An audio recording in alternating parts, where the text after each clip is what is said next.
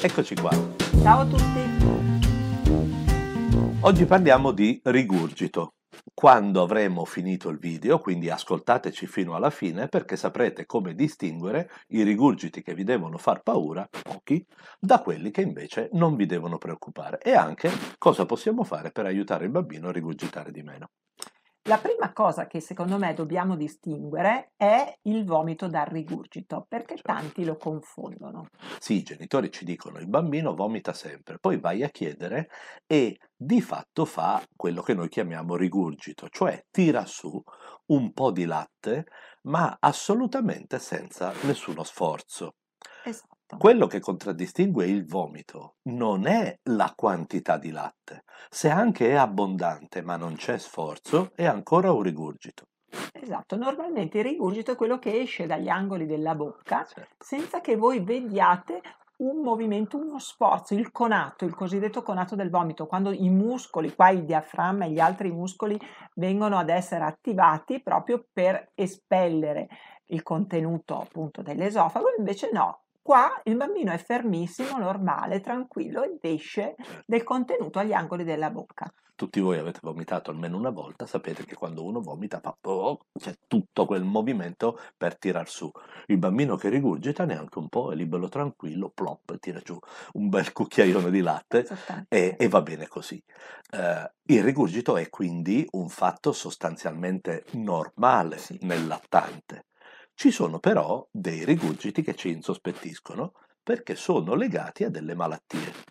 Per Esatto. esempio, quando un bambino che ha praticamente mai rigurgitato incomincia a farlo spesso, più volte al giorno, e magari non ha una bellissima cera, magari insomma non sembra proprio perfettamente a posto, potrebbe per esempio avere un'infezione. Potrebbe avere un'otite o un'infezione delle vie urinarie, una cistite per capirci, e quindi questa infezione lo fa in qualche modo digerire male e tira su.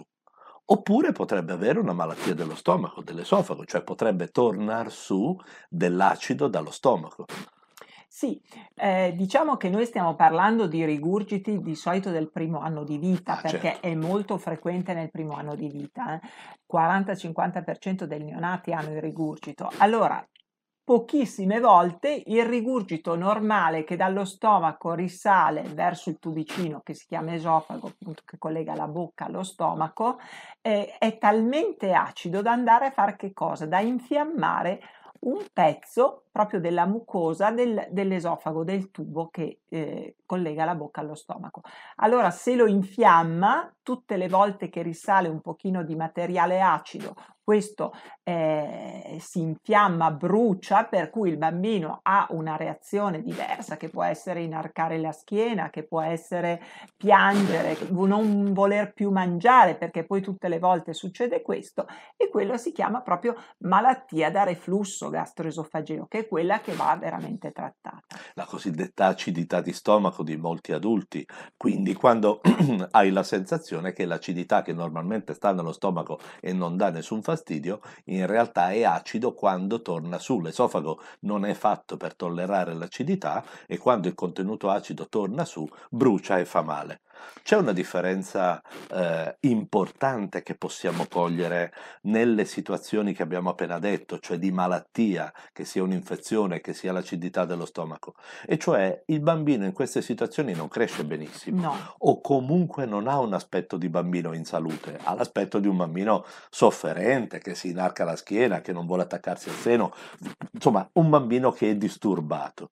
Quindi il primo criterio che possiamo utilizzare per star tranquilli è se il bambino ha bell'aspetto e cresce bene, il rigurgito non è un problema. Io dico che è un problema di lavanderia, ok? Ma non è un problema di salute del bambino.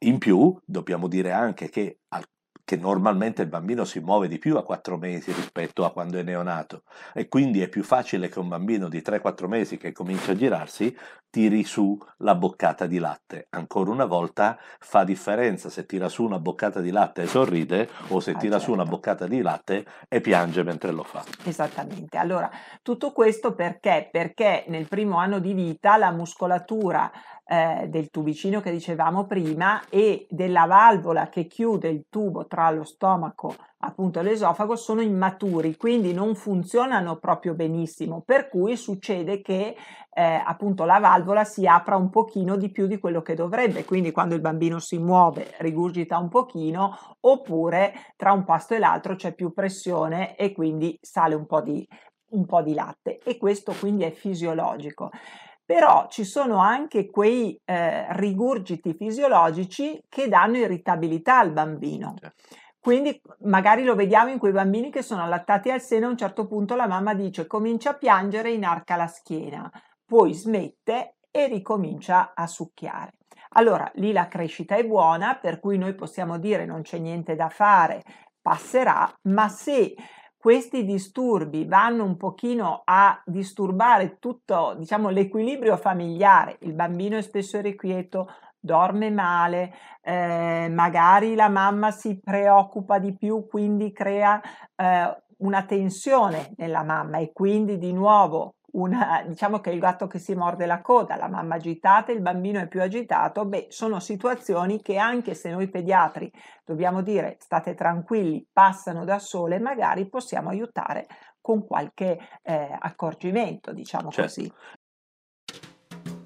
Stai ascoltando Pediatalk. Cosa dicono i pediatri? Cercaci sui social o vai su pediatalk.it è una categoria che noi come pediatri, fate conto, è, è, così importante che ci si riunisce una commissione apposta mm. e definisce dei criteri per definire questo tipo di patologie.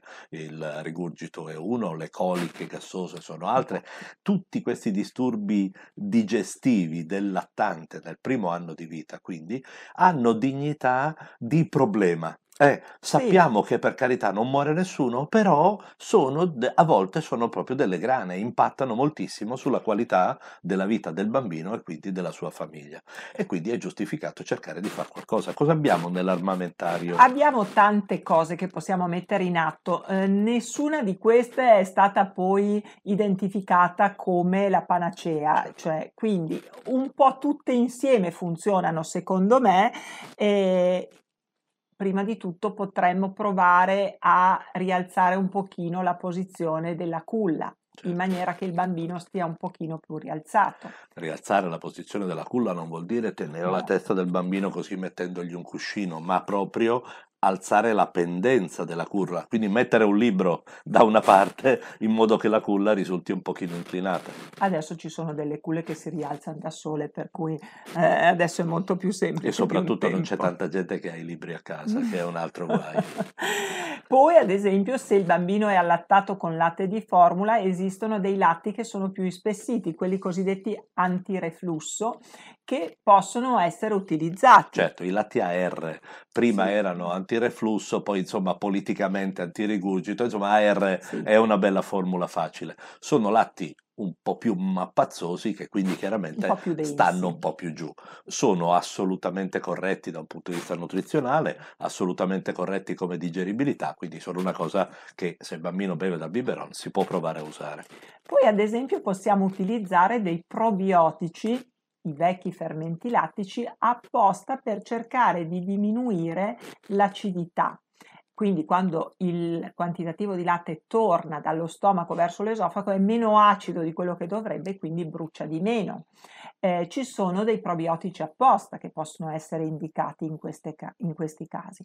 Oppure possiamo dare, ci sono degli sciroppi che agiscono un pochino da, da gel che vanno a coprire lo stomaco e anche qua agiscono per diminuire la sensazione di acidità che hai sulla mucosa. Certo, si crea una specie di patina sull'esofago, diciamo sulle vie superiori, per cui in qualche modo il bruciorino eh, si sente meno. Non sono dei veri e propri antiacidi, ma eh, eh, fanno questo lavoro e hanno chiaramente un'indicazione molto più tranquilla rispetto a dei veri e propri farmaci. Una volta si usavano anche dei procinetici, si dicono, cioè dei medicinali che, eh, che sì. Andavano ad agire sulla muscolatura in modo che la muscolatura funzionasse di più e quindi spingesse più giù il latte e il latte non tornasse su. Ora questi non si usano più perché avevano degli effetti collaterali importanti Sempre la mia parte omeopatica dice che possiamo utilizzare dei medicinali omeopatici proprio che fanno questa funzione.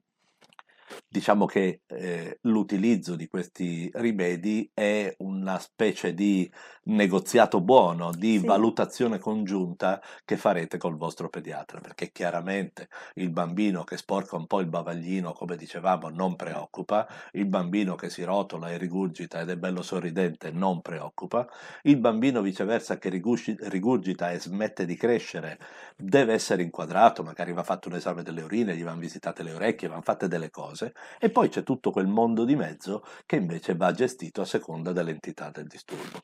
Se chiaramente questo bambino invece non cresce, non ha una infezione per cui il rigurgito è secondario, ma è proprio un rigurgito da valutare da uno specialista, andranno fatti degli accertamenti anche un pochino fastidiosi proprio per capire che tipo di grado di acidità ha nella sua mucosa dell'esofago, per capire quante volte c'è il passaggio tra lo stomaco e l'esofago e quindi potrebbero anche essere necessari dei medicinali veri e propri. Questo chiaramente sarà il vostro pediatra che deciderà insieme a voi quando è indicato mandarlo dallo specialista per fare degli accertamenti ulteriori. Certo, questo esame si chiama pH-metria, cioè misurazione dell'acidità, si manda giù un tubicino, si lascia lì e si verifica quante volte è salita l'acidità durante il giorno, durante la notte, durante eh, quello che succede al bambino. È chiaramente un esame un po' invasivo che si riserva solo alle situazioni sospette per la vera malattia da reflusso. Esatto, l'ecografia di per sé non è, certe volte la facciamo fare, ma non è assolutamente, noi lo chiamiamo gold standard, non è l'esame più indicato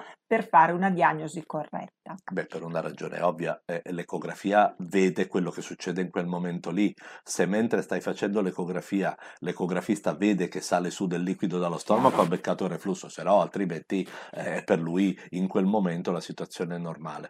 Per cui eh, non è l'esame che ci dà delle risposte. Ma, ripeto ancora una volta, ricorriamo degli esami solo in via eccezionale quando sospettiamo malattie particolari. Il resto si gestisce, come abbiamo detto, con eh, anche un po' di pazienza. Esattamente, poi, con un po' di pazienza. comunque vada, la cosa si risolve. Quindi, innanzitutto, il rigurgito non è vomito. Se il bambino cresce bene, non è preoccupante.